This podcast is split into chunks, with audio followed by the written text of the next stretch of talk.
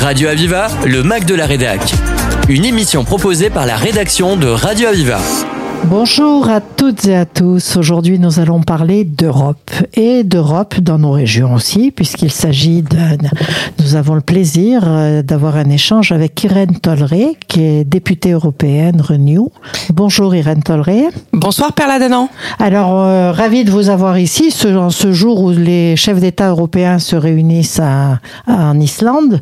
Euh, on va parler d'Europe et d'Europe. euh, je pense que le grand public a beaucoup de mal, Irène, à se réaliser comment fonctionne cette Europe et quel est l'impact sur nos régions. Donc, si vous aviez la gentillesse de clarifier un petit peu ça pour nos auditeurs. Alors euh, oui, c'est une très bonne question. Euh, en fait, il y a un gouvernement de l'Europe qui s'appelle la Commission, avec des ministres qui proposent des lois. Et par contre, ce gouvernement de l'Europe, il peut pas faire ses lois sans deux collègues. Donc le collègue qui sont les représentants des États membres, et puis les représentants de la population, qui sont les parlementaires européens, qui sont donc élus en mai euh, 2019 pour ceux qui sont en place, et qui seront réélus en juin 2024. Donc Irène Tolleré, vous, c'est votre cas. Vous avez été d'abord, vous avez eu un mandat du, le plus beau mandat qui soit, puisque c'est le mandat de maire à Fontanès dans l'Hérault. Et ensuite, en 2010, et puis vous étiez aussi à la, bien sûr, au conseil communautaire du, du Grand Pic Saint-Loup, chargé déjà des affaires européennes. Et donc, euh, en 2019, vous êtes élue députée européenne, Avec, euh, vous êtes impliquée dans plusieurs euh, commissions, droits des femmes, égalité de genre, la commission agriculture, développement régional, et puis impliquée forcément sur les questions d'alimentation. Je rappelle que vous êtes vigneronne de métier. Oui, je viens du, du milieu paysan des deux côtés de ma famille et de celle de mon mari. Donc les questions alimentaires et agricoles, vous connaissez. Oui, et j'aime, j'aime manger, je suis une grosse gourmande. Alors, euh, Irène Tolleré, euh, ce conseil, des- ce conseil justement, Conseil de l'Europe, qui est en réunion, il y a le Parlement, il y a donc ces institutions européennes. Rappelons à nos auditeurs quand même qu'il y a beaucoup de décisions qui sont prises et votées par vous et qui ont une implication directe sur notre vie quotidienne. Oui, et tout ce qui, tout qui touche à l'environnement, qui fait qu'aujourd'hui on a une eau de qualité, euh, particulièrement dans le sud de la France, euh, les zones protégées qui s'appellent les zones Natura 2000. euh, si on a encore des aigles de Bonelli, euh, toutes les protections d'un certain nombre d'espèces et de la biodiversité, ce sont bien des schémas européens. Et puis on a aussi ce qui s'appelle la politique de cohésion, c'est-à-dire quand l'Union européenne elle a été créée, l'idée c'était pas de, de plus faire la guerre. Pour plus faire la guerre, il faut pas qu'il y ait un État plus pauvre qui a envie de piquer des choses à un État plus riche. Donc il y a une politique qui a pour objet de prendre les régions les plus pauvres d'Europe et par de l'investissement européen, les accompagner à être plus riches. On a vu là, cette question-là quand les pays de l'Est ont été euh, euh, intégrés. Effectivement, ils ont eu, euh, au titre de retrouver le même niveau que les autres, ils ont eu beaucoup de subventions européennes. Oui, et c'est le cas aussi pour la région Occitanie. C'est-à-dire que euh, la région Occitanie est une région euh, qui a euh, un niveau de richesse inférieur entre guillemets à la moyenne nationale et qui du coup a bénéficié euh, de, de de subventions européennes. Je crois que euh, c'est 3, plus de 3 milliards d'euros. C'est énorme. Oui. C'est énorme. Est-ce que on peut dire que la politique euh, vis-à-vis de, des énergies renouvelables, euh, vis-à-vis du gaz, vis-à-vis de toutes des éoliennes est favorisée justement par ces aides européennes Oui, et puis aussi euh, la mobilité, Bien et sûr. puis aussi euh, des, des, des exemples très concrets, euh, les vidéoprojecteurs qui ont été installés dans toutes les euh, euh, écoles de Montpellier, c'est euh, en grande partie grâce à des fonds européens. C'est-à-dire que s'il n'y avait pas eu cet énorme budget de fonds européens, bah, la métropole aurait mis beaucoup moins d'écrans vidéo. Donc Yeah. c'est un accélérateur pour que les régions puissent rattraper les autres niveaux de Le tram, le TGV, euh, toutes ces, ces infrastructures-là. Donc une Europe vigilante sur le niveau euh, de pouvoir d'achat et de développement des pays, bien sûr, de, et aussi vigilante sur les grandes questions de société.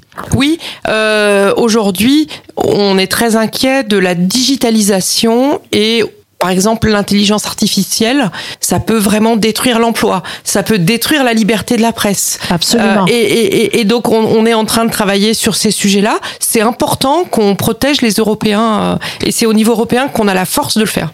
Là-dessus, euh, justement, au dernier congrès de médias méditerranéens qui s'est tenu à Montpellier, a été évoqué l'intelligence artificielle pour construire des articles de presse, c'est dramatique parce que ça veut dire qu'on peut donner une intention à l'article et puis il va aller chercher euh, euh, tous les éléments qui vont fournir des arguments pour euh, que cette intention soit valide pour les gens, le lecteur. Donc c'est une liberté qui est vraiment à surveiller. Alors quelles sont les armes de l'Europe là-dessus? Alors on a voté deux textes qui sont en cours de, déclinaison nationale.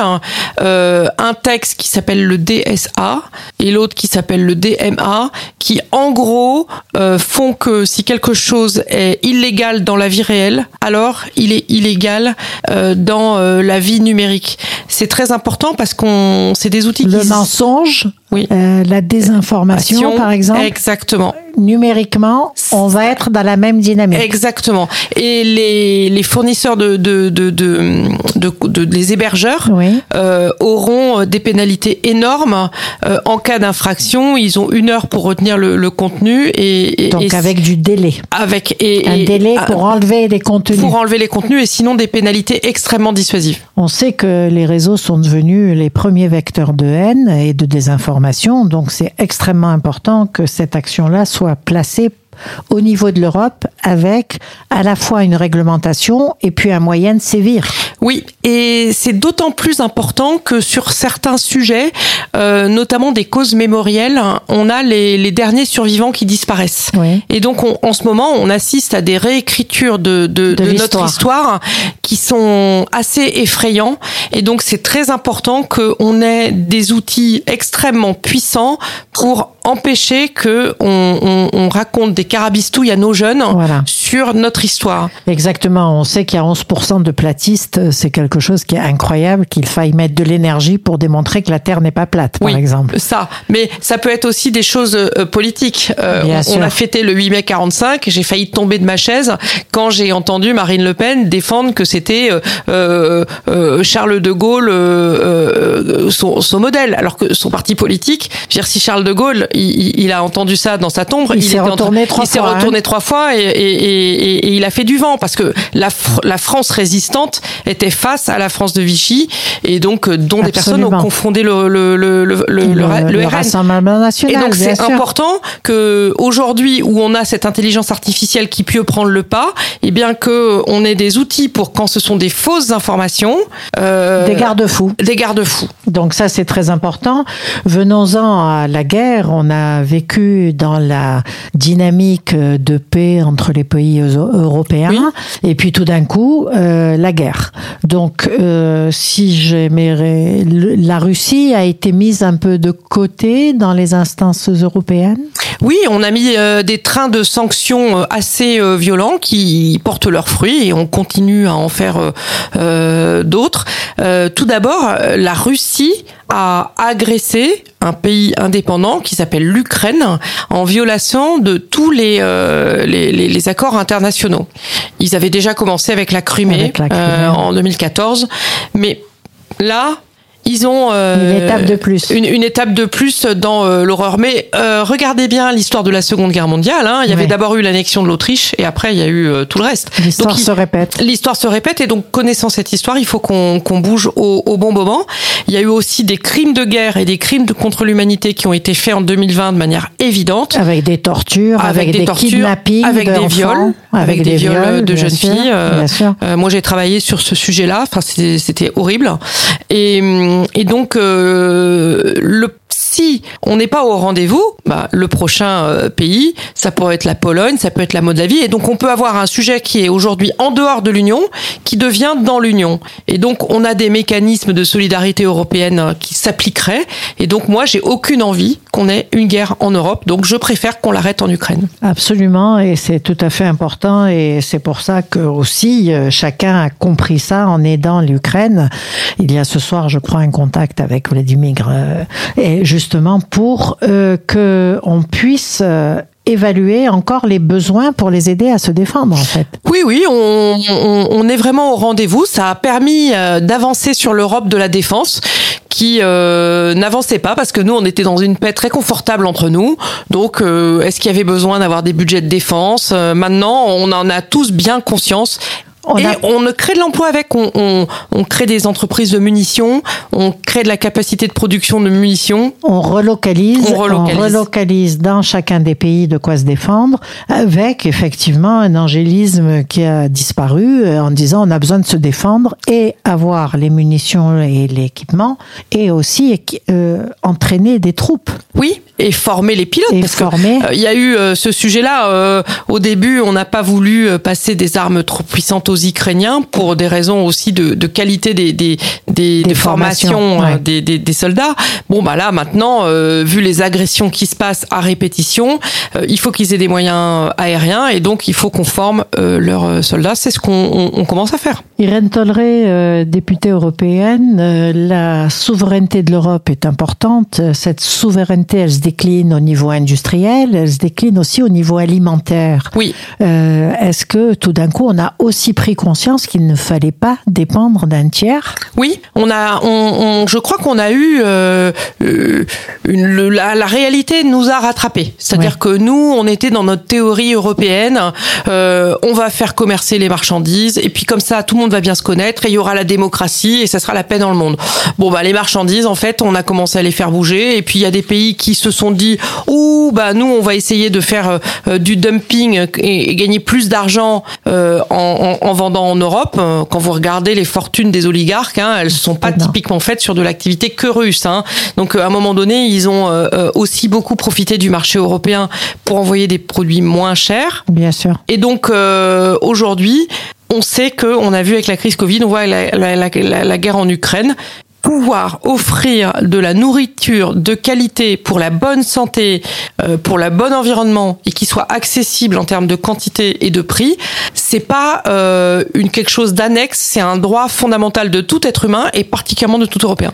Et puis un paramètre de santé majeur oui. et de protection de la planète majeur en Exactement. plus de l'indépendance, euh, en plus de l'indépendance, ouais. je dirais. Mais il faut voir aussi que en ce moment, on est en train tous de travailler sur euh, les classes moyennes, parce que avec euh, la guerre en Ukraine, euh, les jeunes couples qui travaillent, qui ont des enfants, des charges contraintes, ils ont du mal à faire, à faire rejoindre les deux bouts parce que tout a augmenté. Et donc euh, c'est important qu'on soit au rendez-vous pour que toutes ces classes moyennes puissent euh, bien manger, bien vivre. Et donc, on est en train de travailler sur tout un tas de mécanismes pour les aider. On voit à quel point les populistes préparent profitent de la colère des gens, profitent de cette euh, difficulté de pouvoir d'achat, etc., pour euh, remonter des gens, remonter, mettre les gens dans la rue avec des prétextes un peu, voilà, qui leur appartiennent. Donc, euh, comment peut-on agir sur ce pouvoir d'achat quand on est à l'Europe? Alors, euh, nous, euh, déjà, on travaille avec les États membres et euh, les populistes qui sont pas contents en France, hein, qu'est-ce que ça doit être en République tchèque? Parce qu'on a la plus faible inflation de l'Europe on a réussi à pas avoir de casse euh, au niveau de l'emploi par rapport à la crise Covid. Donc euh, le, le, le, gouvernement français a plutôt bénéficié des souplesses européennes qu'on a mis en place. Donc on a tout de suite euh, donné la possibilité aux États membres de faire du déficit s'il y avait besoin, d'aider plus les entreprises pour protéger l'emploi, et euh, on a fait le, le, le, plan de relance. Et ça marche. Oui. Donc ce qu'il faut maintenant, c'est que euh, on soit au rendez-vous localement. c'est ce que propose le, le, le, président sur la baisse des impôts pour les classes moyennes. Moi, je pense que c'est génial comme truc parce que effectivement, c'est pas normal qu'un jeune couple qui travaille avec des enfants, il gagne trop pour toucher des aides et en fait, il gagne pas assez pour pouvoir mettre les panneaux solaires ou acheter Donc, la voiture euh, électrique avec des ça aides. Ça fait des travailleurs pauvres. Oui. Ça et donc c'est important. Ouais. Et ça c'est un phénomène qui n'est pas que en France, hein, c'est en Europe. Et donc c'est important qu'en ce moment, on, on, ces personnes qui font tourner notre économie, qui font tourner nos usines, qui donc euh, euh, sont quelque part ceux qui permettent au système social de tous les pays de fonctionner, c'est important qu'on on, on, les aide euh, à notre tour. D'accord. Alors, euh, c'est important effectivement sur les autres questions sociétales. Euh, les femmes, par exemple. Euh, je sais que vous êtes attaché à cette question-là, vous y travaillez beaucoup. Quel est le constat à présent? Le constat, c'est qu'on a des, des, des, des, des reculs. Euh, la montée du populisme se fait en, en réduisant les droits euh, humains. Et on commence généralement par les droits LGBT, et derrière, tout de suite derrière, on, euh, on tombe sur les droits des femmes. En Pologne, l'avortement est interdit au jour d'aujourd'hui depuis euh, deux ans maintenant. Euh, il y a une femme qui est décédée parce qu'elle n'a pas pu avorter d'un enfant qui avait un problème. Donc euh, on a un recul sur les droits des femmes. Simone de Beauvoir l'avait dit en 1949. Elle avait dit il suffira d'une crise économique pour que l'ensemble de nos droits soient remis en question et elle avait totalement raison. C'était bien vu, effectivement, c'était visionnaire hein, quand et, même. Hein. Et donc au niveau européen, on a des outils. Donc là, on vient de voter de ratifier la Convention d'Istanbul pour que tous les États membres euh, ait une obligation de euh, d'avoir une législation pour protéger les femmes contre les victimes. Ça veut dire de la prévention à l'école, ça veut dire des mécanismes de protection des victimes, et puis aussi ça veut dire euh, des mécanismes punitifs sur les agresseurs. Oui, et puis de la formation, de la sensibilisation constamment. Voilà. Constamment. Et notamment à l'école, parce que je crois que c'est à l'école qu'on apprend que la différence n'est pas un problème. Comme ça, quand on grandit, bah, les gens sont différents, il n'y a pas de raison d'être d'être violent. Irène Tolleré, quand vous dites à l'école C'est les tout petits je pense qu'il faut commencer assez tôt parce que malheureusement, ils commencent Internet très tôt et donc euh, il y a toujours euh, euh, le cousin de 13 ans qui veut frimer auprès du petit cousin de 8 ans et qui va lui montrer des choses qu'il ne devrait pas lui montrer. Donc oui, il faut il faut apprendre aux jeunes à, à, à savoir qu'ils peuvent être choqués par des images, que c'est normal et que la vraie vie c'est pas des images, c'est des sentiments, du respect. Alors sur la politique agricole commune, euh, vous avez mis euh, en place des plafonds d'émissions et puis euh, un certain nombre de, pratiques pour aider justement à un comportement vertueux sans perte de rendement, sans grande perte de rendement, c'est le problème hein, quand on arrête avec les pesticides. Et donc, euh, il y a de la formation qui est prévue pour les agriculteurs. Ils ont un soutien intermédiaire quand ils passent d'une économie, d'une culture avec des pesticides, etc., à une culture plus vertueuse. Oui, et vraiment, moi, je voudrais euh, saluer l'engagement syndical euh, en France à travers son expression du, du syndicalisme agricole, parce que en tant que député européen je peux vous dire qu'il y a un nombre euh, d'agriculteurs en France qui ont été en contact avec ces textes européens pour essayer de faire en sorte que ça marche, pour faire en sorte qu'on puisse avoir des réunions, pour expliquer les systèmes et tout ça. Et donc euh, oui, il y a la possibilité de faire des formations. Généralement, c'est euh, encadré par les chambres d'agriculture et, et, et, et, bien entendu, s'il y a des sujets de politique qu'il faut améliorer, on, on les améliorera. Vous, les améliorez. vous travaillez aussi avec les chambres consulaires? Mais bien sûr. Voilà, alors, hein, en tout cas, voilà, les chambres vous en d'agriculture, oui. Et puis là, ce matin, on était avec la chambre de commerce et d'industrie, avec mon collègue Christophe Grudler, qui est parce que tous les deux, on travaille sur les sujets de souveraineté. Oui, Moi, vais. à travers la souveraineté alimentaire, et lui à travers la souveraineté industrielle. Indu- Mais ça se rejoint un petit peu. Ça se tient, on ne voit pas tient. une souveraineté de, dans un domaine sans avoir conscience de l'importance d'une souveraineté dans l'autre. Et en fait, on se, on s'est rendu compte au niveau européen, en, analysant les régions où la politique de cohésion avait bien fonctionné par rapport à d'autres, que tout est lié. C'est-à-dire que si vous relocalisez des entreprises, si derrière les, les, les talents que vous mettez en place dans cette première entreprise, Oui. s'ils n'arrivent pas à se loger, si leur enfant n'arrive pas à aller à l'école, si l'ensemble n'arrive pas à se nourrir euh, ou aller au cinéma, et ben en fait, ça va pas fonctionner. Dans le- S'il n'y a pas une mobilité euh, Suffisante, une mobilité. avec euh, des trams ou, ou, ou- ou la possibilité d'aller en ville facilement, et ben en fait ça ne marche pas. Les talents s'en vont et l'entreprise, au bout de 10 ans, 20 Périclite ans, elle périclite. Donc Ouais. c'est important de, de se mettre en mode rugby, euh, tous ensemble, avec les élus européens, les élus nationaux, les chambres consulaires, les élus locaux, pour faire en sorte que quand on relocalise, ça soit pour longtemps.